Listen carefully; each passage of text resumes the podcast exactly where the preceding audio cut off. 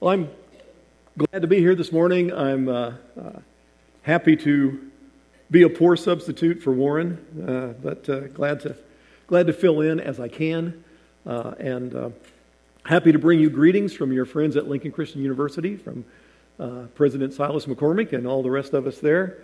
we appreciate your partnership in the work that we do, and so we're we're very thankful for that. I was asked this morning to continue, I think, into a series of sermons on uh, uh, thankfulness. Um, and uh, we thank God for um, uh, His provision. And Warren really asked me to talk about the subject of contentment. Uh, because when God provides for you, you can be content. And man, contentment that's a tough subject because billions of dollars are spent in this country, and I think around the world, probably trillions of dollars are spent making sure you are not content. There's a whole industry. Madison Avenue, all the advertising people. What's the goal? To make sure you're not content with what you have, that you want more. Doesn't matter what people are selling. They want you to want something you don't have. It, you've probably experienced it this way. You have a perfectly good car. It's not just a mediocre car, it's a perfectly good car. It's not too uncomfortable to set in. The heater works. Hopefully, the air conditioner works. Maybe even the radio works, but that's not really, you know, a big deal. You, uh, when you go out in the morning, it starts. Doesn't matter how cold it is, it starts right up drops into gear, takes you where you're going, gets you back. Haven't had a flat tire in years, really don't have any engine trouble. It's a perfect car. What more could you want out of a car? Until your neighbor pulls in the driveway with a brand new car. Hey, come over and see my new car. So you go over and look at the new car. You stick your head in, and immediately you know what you see 17 cup holders. And a half dozen USB ports. And right there in the middle of the dashboard, a 47 inch uh, you know, display. It's wider than the car. But most of all, what gets you is that new car smell. You know, oh, it smells like a new car. You know, it's probably carcinogenous. Uh, it's like the off gassing of, of toxic chemicals that that, you know, from the, the vinyl and stuff in the car. But that's what a new car smells like. oh, that's a new, because you know what your car smells like? Stale french fries. Yeah.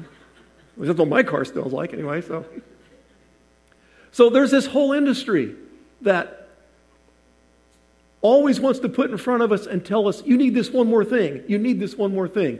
You can't quite be happy. You shouldn't be content until you get this. And as soon as you get this, you know what? There's another this. We shouldn't be real surprised about how hard it is to be content. Uh, it's in our genes.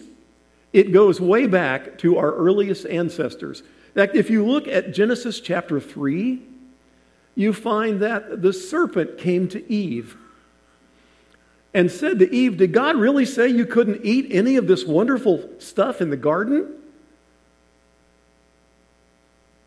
Eve gives an honest answer. Well, no, we can eat everything except that one tree. Oh. God won't let you eat from that tree, huh? Because that's the good tree. That's the tree. God's holding on to that, one. He don't want you to have that because He knows if you had that, you'd come up in status. You'd be like Him if you eat from that tree. Now, all of a sudden, Eve's had everything from apples to zucchini. You know, anything you could, the whole Garden of Eden, except one tree. And all of a sudden, she's not content with everything else. She has to have that one thing she doesn't have.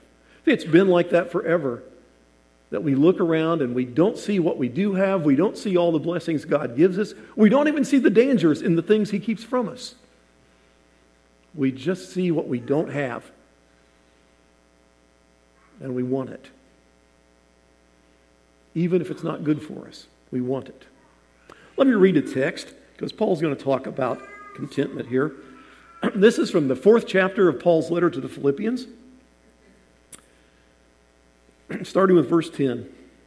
I rejoice greatly in the Lord that at last you have renewed your concern for me. Indeed, you have been concerned, but you had no opportunity to show it. I am not saying this because I am in need, for I have learned to be content whatever the circumstances. Hope we'll learn that today. I know what it is to be in need, and I know what it is to have plenty. I have learned the secret of being content in any and every situation, whether well fed or hungry, whether living in plenty or in want. I can do everything through him who gives me strength. Yet it was good of you to share in my troubles. Moreover, as you Philippians know, in the early days of your acquaintance with the gospel, when I set out from Macedonia, not one church shared with me in the matter of giving and receiving except you only. For even when I was in Thessalonica, you sent me aid again and again when I was in need. Not that I am looking for a gift but I am looking for what may be credited to your account. I have received full payment and even more. I am amply supplied now that I have received from Epaphroditus the gifts you sent. They are a fragrant offering to God, an acceptable sacrifice pleasing to God, and my God will meet all your needs according to his glorious riches in Christ Jesus. To God, our God and Father, be the glory forever and ever. Amen. Can we back up just a minute and uh, we're kind of peeking into somebody else's mail here. We're sort of reading uh, a text that has meaning for the church for all time, but Paul originally wrote this to a particular group of people in a city in northern Greece, Macedonia, city of Philippi. It was an important place for Paul. He planted that church. If you remember, you could go back and read this in, uh, from like the latter part of Acts 15 through Acts 17. And here's what you'd find that, that uh, Paul was on his missionary journey, and he'd come to a point in Asia Minor where he was trying to figure out where to go next. And he decided, I'm going this way. And he headed up north. But the Holy Spirit said, Nope, that's not the way you're supposed to go. So he turned around and he tried to head southwest, and the Holy Spirit said, No, that's not the way you're supposed to go. So he was kind of sitting there going, What am I supposed to do? And he had a dream. And in this dream, he saw a man from Macedonia, where Philippi was located, saying, Come over here and bring the gospel to us. Now, previously, Paul had been in like what's now Turkey, he'd been in Asia. And to cross over into Macedonia with the gospel into Europe was that was a big step. But you know what Paul did? He went right down, got on a boat, squirted over there to Macedonia, and off he went. Wound up in Philippi, which is kind of like the uh, regional capital there. And uh, so there was no church there. There wasn't even a synagogue. He easily went to a Jewish synagogue and began preaching there. But there were some people who worshiped God, and they met out by a river uh, at the edge of town. So he went out there and met with them and started teaching about Jesus. And as he was going back and forth, you'll probably remember this story. There was every day when he went, and Silas was with him, Timothy was with him, Luke was with him. Every day as they went back and forth, they'd meet this girl.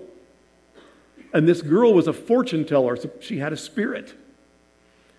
And she would proclaim to everybody these people are teaching you the good news about the Most High God.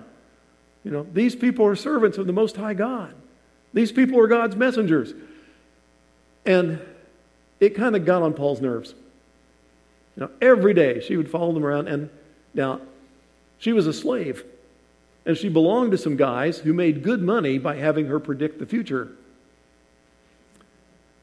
But one day, as Paul went along, he says, You know, I'm, I'm tired of this spirit tormenting her and us. And he turned around and he cast the spirit out of her, which set her free from her bondage and him from his annoyance. But it also sort of shut down the business that uh, these guys were running. And they weren't real happy about that. So they drag Paul and Silas, you know, to the, the magistrates and, and they get them thrown in jail, beaten and thrown without even a trial. They just drag them before the judges and they say, yeah, let's just beat these guys up and throw them in jail. So they did. And you remember,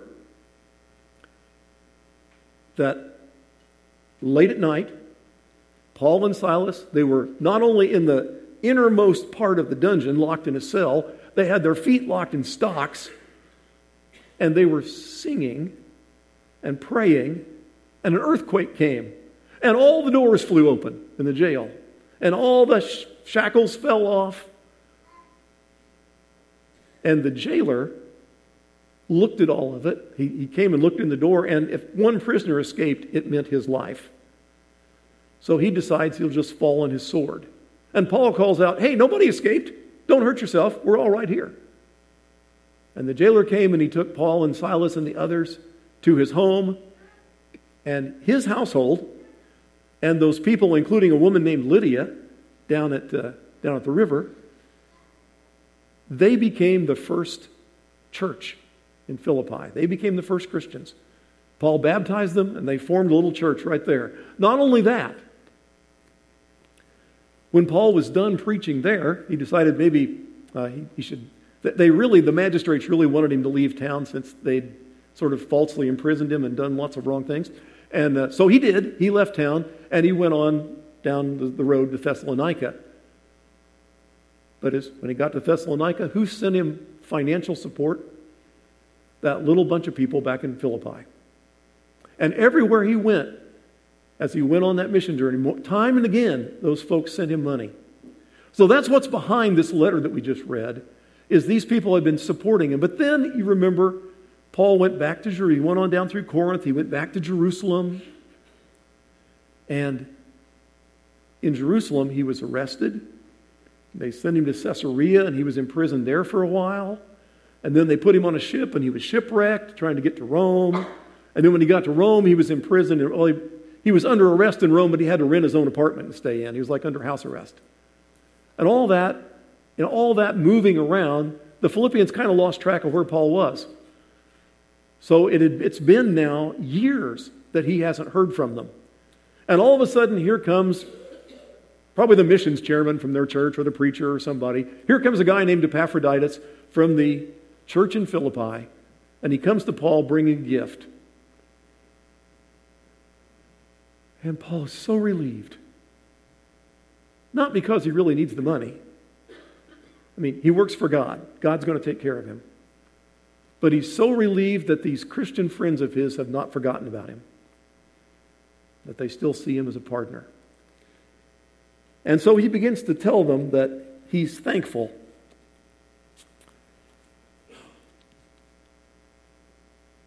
For their gift even though he's content even without it. And then he explains that contentment, this is, this is the big idea. If you don't hear anything else I say today, hear this. Contentment comes from realizing God provides what we really need.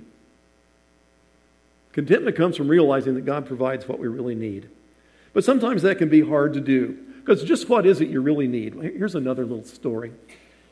Um, there have been wonderful, generous Christian people in my life. And I remember one couple, uh, years and years and years ago, who invited my wife, myself, and our two uh, preschool daughters at the time to come join them on their boat.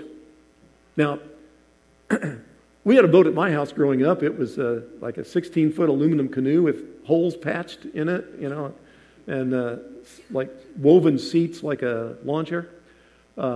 So they wanted us to come actually stay on their boat with them. I'm like, ooh, you can stay in a boat? I didn't know that. So, so we had to travel down to the Gulf Coast to where their boat was tied up. And this was a boat that would, had sleeping and dining accommodations for 12 people.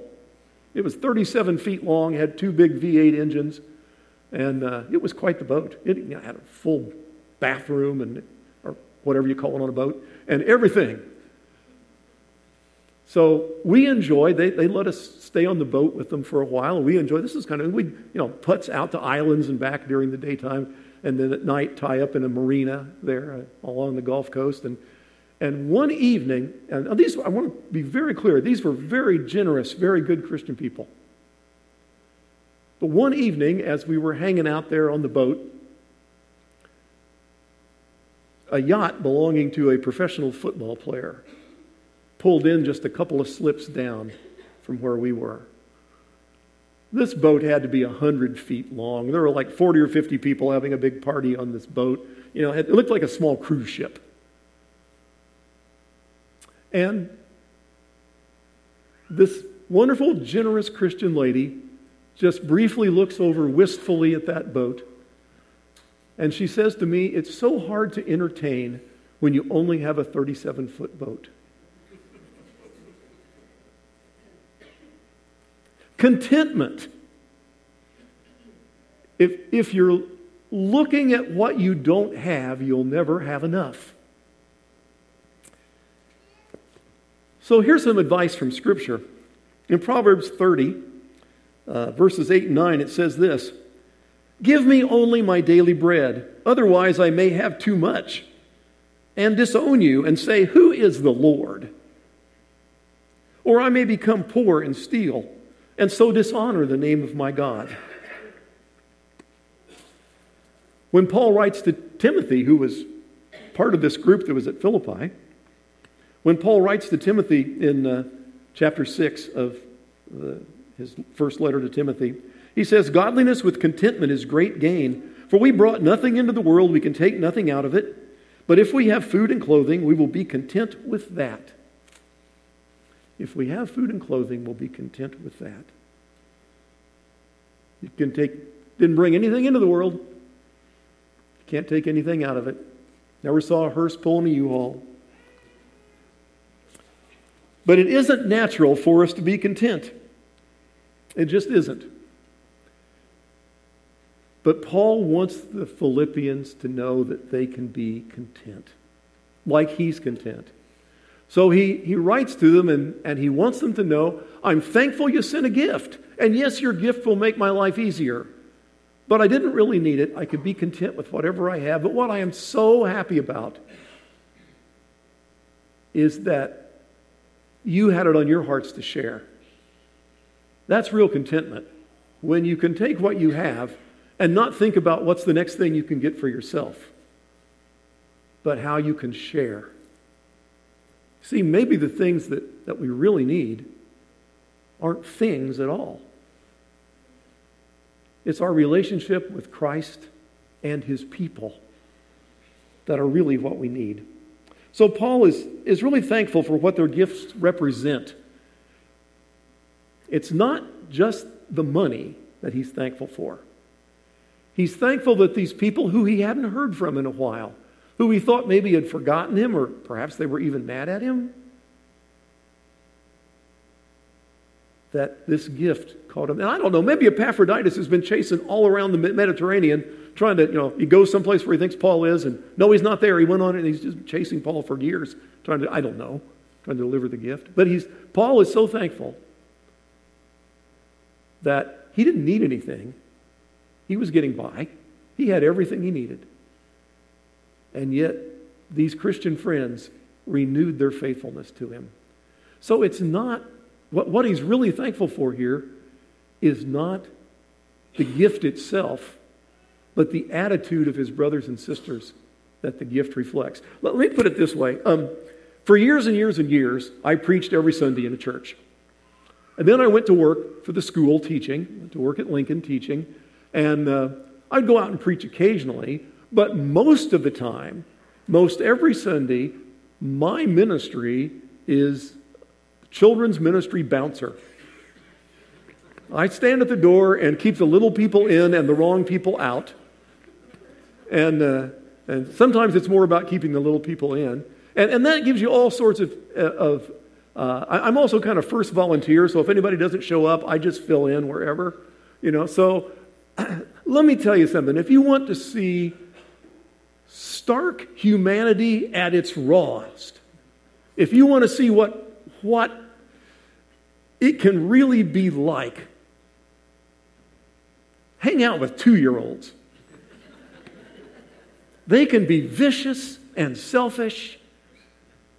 They can, that, mine. But you know what's great? Is when you've you sit with those two year olds, that the one that's snatching things away from other children and yelling mine all the time. And you start to sing those little songs about Jesus. Jesus wants us to share. You know, Every children's ministry song is either the tune of Frere Jacques or Row, Row, Row Your Boat. Uh, they have you know, all different words, but the tunes are the same.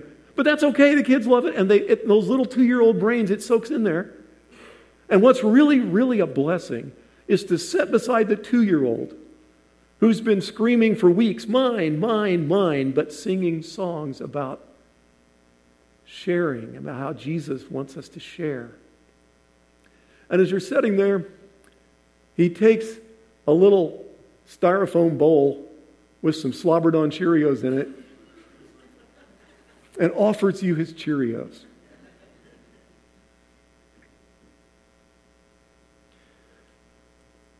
Not because I even like Cheerios or slobber, but because, praise God, Jesus has begun to get in that little heart and change that selfishness, that discontent, that mine attitude into one of sweetness and sharing.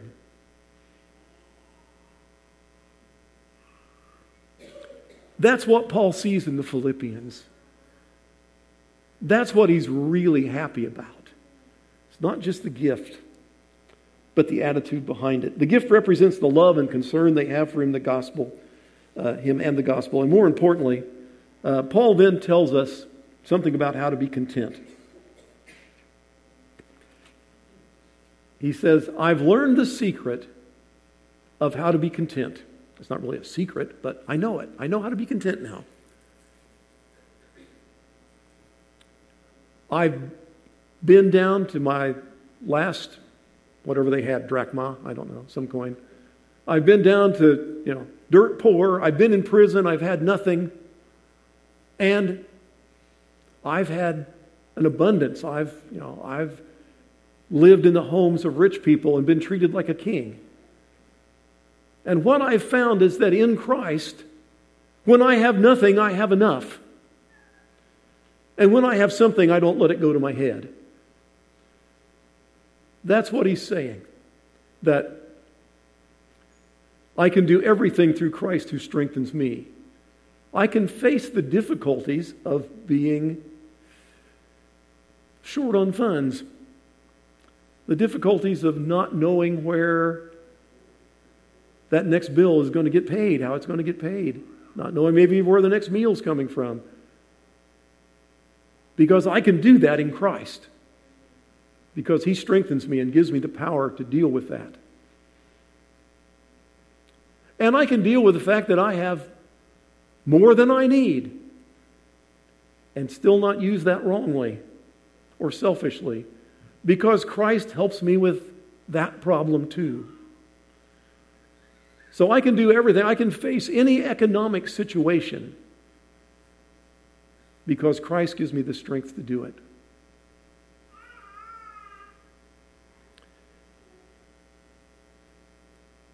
So, how do we do that?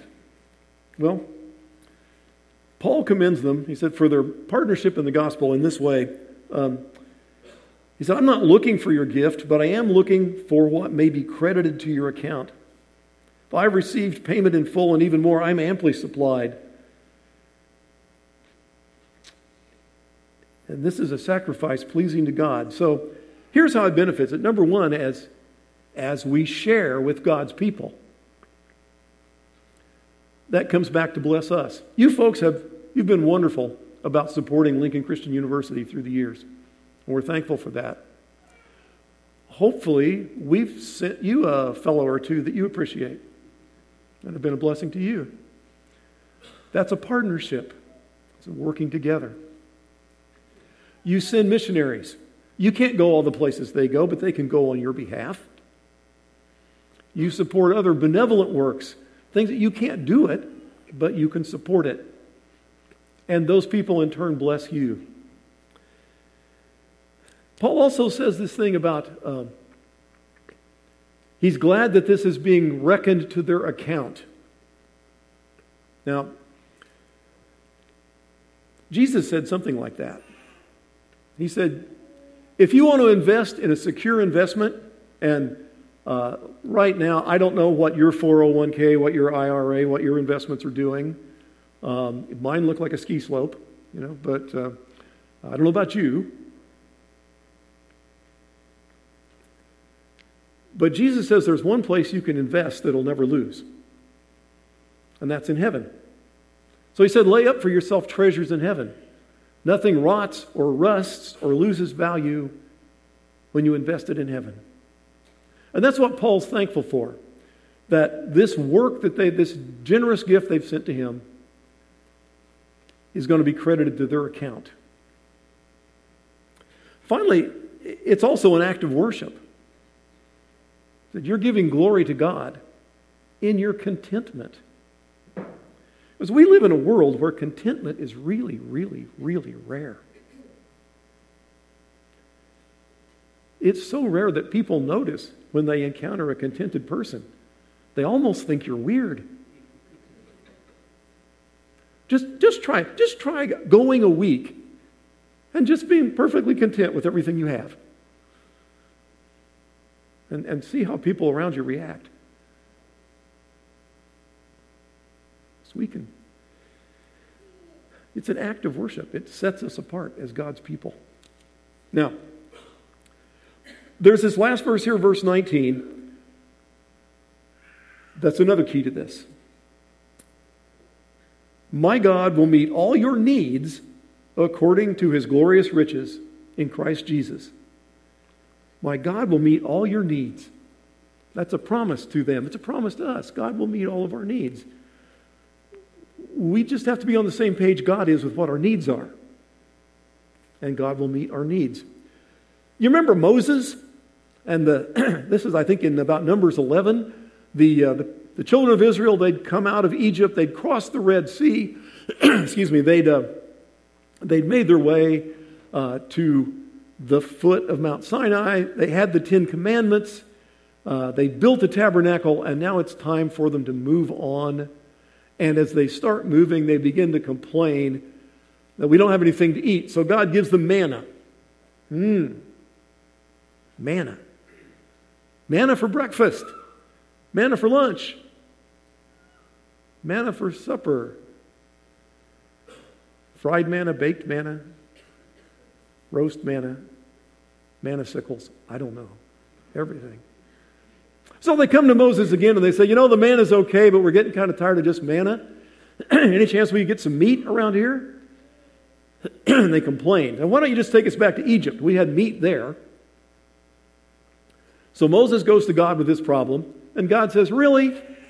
They're complaining about the manna and no meat? Okay, I tell you what. Excuse me. You tell the people to get ready. Because I'm going to give them meat for a month. I'm going to give them so much meat that I'm quoting God here, so don't be offended. I'm going to give them so much meat it will come out their nostrils and they'll be sick of it. And Moses says, God, if we slaughtered every animal we have with us, it wouldn't begin to feed these people for a week, let alone a month.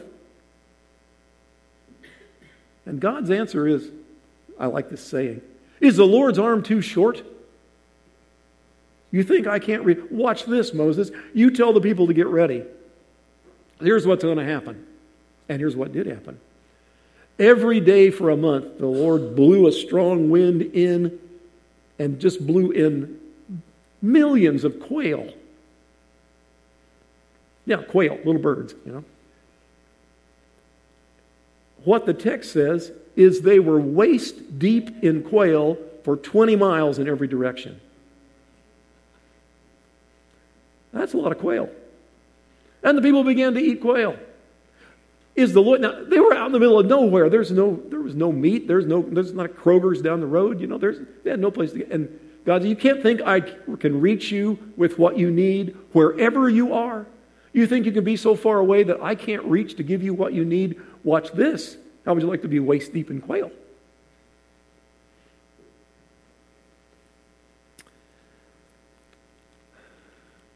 What about Jonah? That's a different kind of provision. Remember Jonah's story? It's, it's interesting. If you read the book of Jonah, it's just four chapters long. You could read it in less than an hour. It's easy. God told Jonah, go over here to this city in the east and tell them that my judgment is coming on them because they're doing some really bad things. I want you to go tell them to repent. Jonah's like, hmm, those people are pretty mean over there. I'm going to go this way. So instead of going, going to the east, he goes to the west. Well, he gets on a ship to try to go west. And you, know, there's a storm, and they wind up having to throw him overboard. now, uh, if you notice, you read the Old Testament closely, God's people didn't spend a lot of time on boats. They weren't great sailors. They usually rode on somebody else's boat. They threw him overboard. Out in the middle of a stormy sea. and the text says God provided a great fish. Jonah himself right sings a little song about it. Says, I was going sinking down to the bottom of the ocean. I was, you know, seaweed was entangling me. I was drowning, basically. And God provided a fish. Maybe you've always thought of the, the fish swallowing Jonah as a punishment. It was a deliverance. It saved him from drowning, and it took him to where God wanted him to, to go. Sometimes in life, God provides things that aren't quite what we thought we wanted, but they're what God wants us to have. Can you be content with that?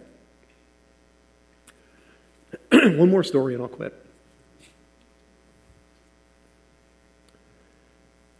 Darlene Deibler Rose. Have you ever heard her story? She's written a book. You might have heard it. She and her husband were missionaries uh, in New Guinea uh, back in the 1930s, late 1930s, when the Japanese invaded. Since they were Americans, the Japanese took them prisoner and sent them to different internment camps. Her husband to one, her to another. In the, uh, her husband died in the camp that, that he was sent to. She survived the war to, to tell the story, but she tells about looking out the window of her cell and at recreation. There was a time that some of the, the prisoners got to go out and have a little exercise in the yard, and she noticed there was this one kind of local woman who'd been in prison for something. And she would slowly make her way over to where there was a bunch of vines growing on the, on the wall, and the fence. And when the guard wasn't looking, a, st- a, bunch of bananas would come through that vine, and she'd grab them, put them inside her coat or, or under her, her blouse or whatever, and, and then she'd have bananas to eat. And Darlene writes that she was so jealous because she was living on rice gruel, just a thin rice soup. And she saw it. She said, God, I don't need a bunch of bananas, but could I please have one banana? And then, as she thought about it, she went back to God. I'm, I'm sorry, God. I'm so thankful that I do have some food. I'm, I'm thankful for the rice gruel. I just, those bananas looked so good. But God, I realize I'm in solitary confinement. The guards are vicious. There's no way that, that you can get me even one banana. I'm sorry for asking. But I sure would like to have a banana. But I know, God, that that's unfair for me to even ask. I won't go into all the events that happened, but through something, a couple of days later, she heard heavy footsteps in the hallway. Her cell door opened. She was expecting another beating. Her cell door opened, and a guard looked at her and threw a stalk of 92 bananas into the room and locked the cell and left. 92 bananas. She would have been content with one. Our God is able to supply all of our needs and then some. But we have to be careful that we know our needs from just the things that tempt us to discontent. Let's pray. Thank you, Lord, that you do provide for us in ways that we don't even see, in ways we don't even see how it could possibly happen. You care for us. Thank you, Father, that you have taught us uh, through this text and others, through the examples of people you have cared for, both in the pages of Scripture and right in our own day, how you give us what we need. And Lord, we pray that you would give us the power through Christ to be content in the circumstances in which you place us. In Jesus' name, amen.